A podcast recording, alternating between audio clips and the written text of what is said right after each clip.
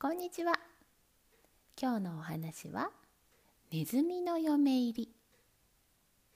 昔々ある家の蔵の中にお米を持って麦を持って泡を持って豆を持って大層豊かに暮らしているお金持ちのネズミが住んでおりました。子供がいなかったので神様にお願いしますとやっと女の子が生まれました。その子はずんずん大きくなって輝くほど美しくなって。それはネズミの国で誰一人比べるもののない日本一の美しい娘になりました。こうなるともうネズミの仲間には見渡したところとても娘のお婿さんにするようなものはありませんでした。ネズミのお父さんとお母さんはうちの娘は日本一の娘なのだから何でも日本一のお婿さんをもらわなければならない。と言いました。そこでこの世の中で誰が一番偉いかというとそれは高い高い空の上から世界中を明るく照らしているお日様の他にありませんでした。そこでお父さんとお母さんは娘を連れて一番高い山の上へ登っていきました。そこからお日様の顔を見ますと「お日様お日様あなたは世の中で一番偉いお方です。どうぞ私の娘をお嫁にもらってくださいまし」と言って丁寧にお辞儀をしました。するとお日様はニコニコしながらそれはありがたいが世の中には私よりもっと偉いものがあるよ」とおっしゃいました。お父さんはびっくりしました。まああなたよりも偉い方があるのですか。それはどなたでございますか？それは雲さ。私がいくら空でカンカン照っていようと思っても雲が出てくるともう隠れてダメになるのだからね。なるほど。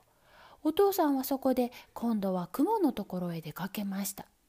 雲さん雲さん、あなたは世の中で一番偉いお方です。どうぞ私の娘をお嫁にもらってくださいまし。それはありがたいが、世の中には私よりもっと偉いものがあるよ。お父さんはびっくりしました。まあ、あなたよりも偉い方がおられるのですか。それはどなたでございますか？それは風さ。風に吹き飛ばされては私もかなわないよ。なるほど。お父さんはそこで今度は風のところへ出かけていきました。風さん風さんあなたは世の中で一番偉いお方です。どうぞ私の娘をお嫁にもらってくださいまし。それはありがたいが世の中には私よりもっと偉いものがあるよ。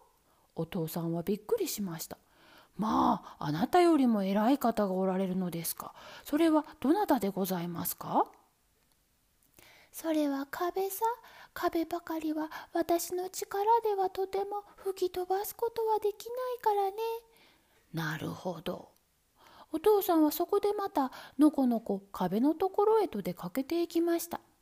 壁さん壁さんあなたは世の中で一番偉いお方です。どうぞうちの娘をお嫁にもらってくださいまし。それはありがたいが世の中には私よりもっと偉いものがおるよ。お父さんはびっくりしました。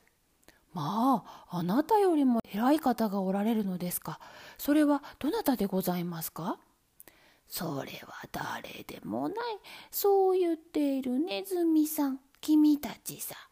私がいくら真っ四角な顔をして硬くなって頑張っていてもネズミさんは平気で私の体をガリガリやるじゃないか。そうして穴を開けて通り抜けていくだろう。だから私はどうしてもネズミさんにはかなわないよ。なるほど。とネズミのお父さんは今度こそ本当に感心したようにポンと手を打って「これは今まで気がつかなかった。じゃあ私どもが世の中で一番偉いのですね。ありがたやありがたや。」とニコニコしながら威張って帰っていきました。そして帰ると早速お隣の中助ネズミを娘のお婿さんにしました。若いお婿さんとお嫁さんは仲良く暮らしてお父さんとお母さんを大事にしました。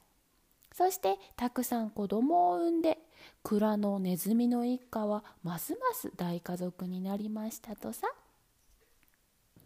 おしまい。それでは今日のクイズです。クイズ1つ目。このお話の登場人物は誰ですか？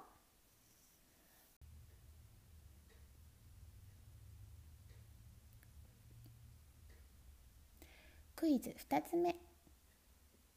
ネズミのお父さんとお母さんがお日様のところに娘をお嫁にもらってくださいと頼みに行きました。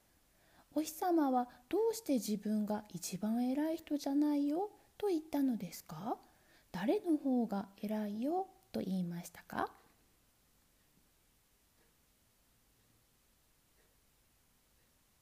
クイズ。3つ目。ネズミのお父さんとお母さんは最後に壁のところへ頼みに行きました。うちの娘をお嫁にもらってください。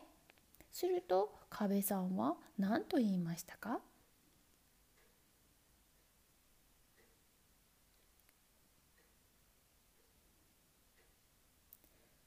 クイズ4つ目最後のクイズです。ネズミの娘さんは最後誰と結婚しましたか？